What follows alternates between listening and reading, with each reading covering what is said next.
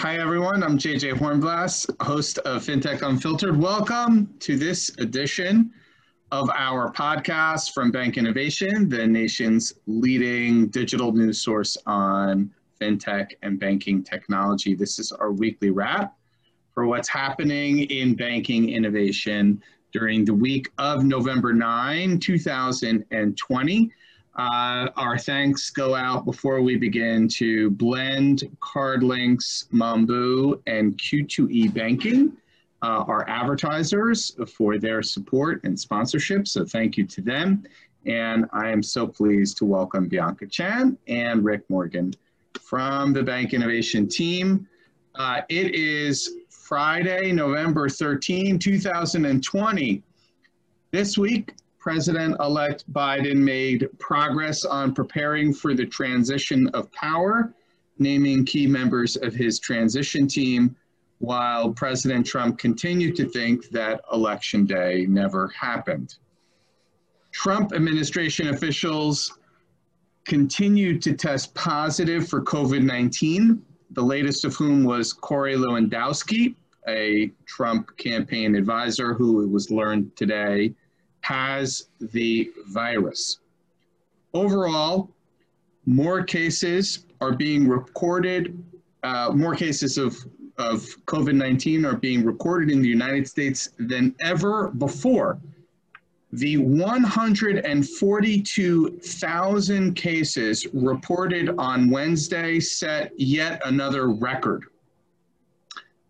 FinTech uh, company Affirm is said to be planning an IPO for later this year.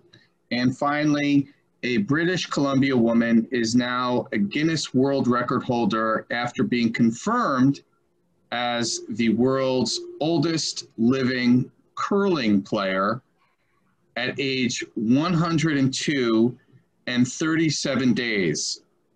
Lola Holmes has been playing curling since she was 24 or before curling was actually invented. This week also marked our banking automation. Thank you, Bianca. I know you appreciate that. This week marked our banking automation summit, which we were uh, very excited about and uh, thought was really, I thought it was fantastic. We wanted to touch on some of the high points uh, from uh, the conference and um, let's start with some of the, the key sort of um, uh, takeaways that each of you had. Um, Bianca, you want to start with some of the key takeaways from the conference? Sure, I would love to. Uh, so I'm happy to report that the financial services industry is starting to make movements away from paper-based processes. I mean, um, and it's really interesting. That was something we heard across the board from financial institutions, regardless of size. Um, but there's a, a, couple of, it seems like there's three different maybe approaches or three different phases that we're in. So you see um, institutions like Provident Bank, BNY Mellon, they're still getting mail-in deposits. They're still getting clients to fax in documents. I mean, and it's kind of crazy with the backdrop of, you know, automation, AI, all these different emerging technologies, quantum, cloud computing. How are we still struggling with, with paper? So there, that, that's one side of the coin. Uh, next phase, you see banks like Citi and TD Bank um, using OCR, optical character recognition, which is a type of AI, to sort of pull information from documents and working to digitize that. Um, and what I think is very interesting is you have other institutions like Wells Fargo. Uh, and now what they're trying to do, and um, Amala Duggirala at Regions also kind of spoke about this, is they're trying to move away from not just automating inefficient tasks, not just doing those tasks faster, um, but they're trying to just eliminate docs altogether. Um, so especially in Treasury, uh, Allison Fleming at Wells Fargo was saying that customers really struggled um, with the document uploading and exchanging that uh, was required during the pandemic these past few months. Uh, and so instead of making their customers kind of go through that process, they're tightening up existing data management, using data that they already have, um, figuring out which public sources of data can be used uh, instead of getting you know their customers to upload these documents and exchange back and forth. And then in cases when they don't have that information, uh, internally or when they there aren't public sources to have that information, they're actually standing up digital forms to for their customers to just input that data really simply online and then that data is digitized and they can move on from there. So it's really interesting. We're seeing these sort of different the different evolution of of these banks of various sizes kind of moving away from paper-based products which uh, you know i'm very happy to report.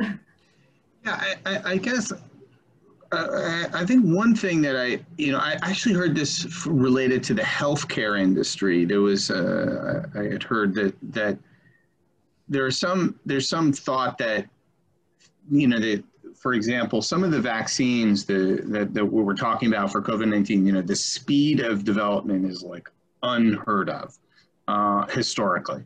Um, and there is this notion that, that the pandemic has just sped development times in a lot of different ways. That, that you know, the, the, the positive from the pandemic has been, you know, forcing, uh, forcing development.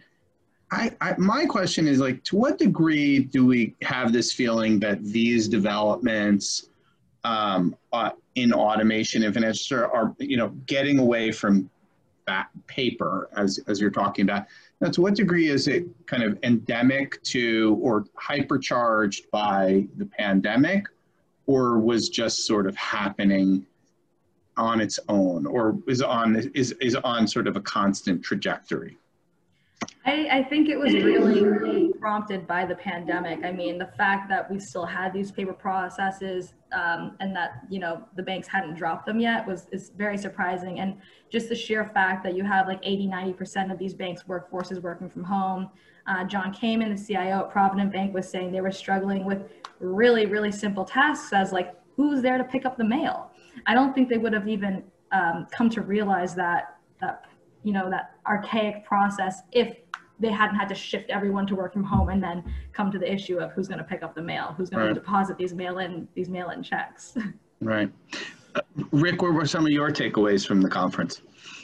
Yeah, I think one of the most interesting things that I heard, uh, we're talking about John Kamen a lot, so I, but I will talk about him again, is when he was talking about how robotic process automation, while it can be very helpful, um, it's something of a band-aid solution, is I believe the term that he used uh, meaning that you know it fixes these sort of one-off problems and automates them, but it's not a full end-to-end solution that really overhauls the core technology. Um, and uh, in our conference or in our uh, session with Joanne Wiper uh, from Citizens uh, in the last panel, she she stopped short of calling it a band-aid because she thought that had some sort of negative implications. Uh, but she did sort of agree that you know it is not an end-to-end solution. It is more of just um, a temporary fix for sort of these one-off um, processes. So that stood out to me. I mean, you know, to be honest, I didn't know a ton about RPA before this conference, and um, to learn that it's not synonymous with automation as a whole, uh, I thought was an interesting takeaway. Um, I also thought that a lot of the banks talked about um, pulling employees from all areas of the bank to be um, involved in automation efforts and how low code technology can sort of put this engineering tech in the hands of people who aren't necessarily engineers uh, and get them involved in, in automating these functions in the bank. So that was another takeaway for me, just how prevalent that was.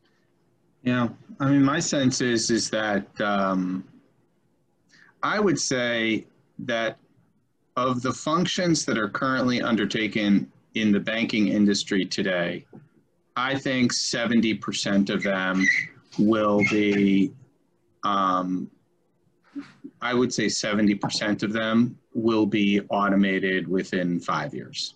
Because, you, you know, taking away these mundane processes really allows, it really has a multiplying effect on productivity. So I, I think that banking industry from this stand, from the automation component is is really uh, it, it is really going to transform the industry over the next you know five six years um, i'm not sure we'll recognize the industry to a large degree in the sense that so you know this kind of like stereotype of of like oh could you believe they still use paper um, I, I think that that will be uh, you know gone it, they have no choice. They have to.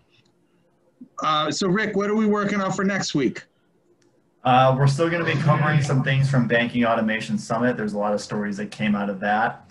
Uh, we're also going to be looking at some uh, technologies that were developed inside of banks uh, that are being sort of broadcast out to the wider ether of other banks. Um, and I know Bianca is working on some things as well.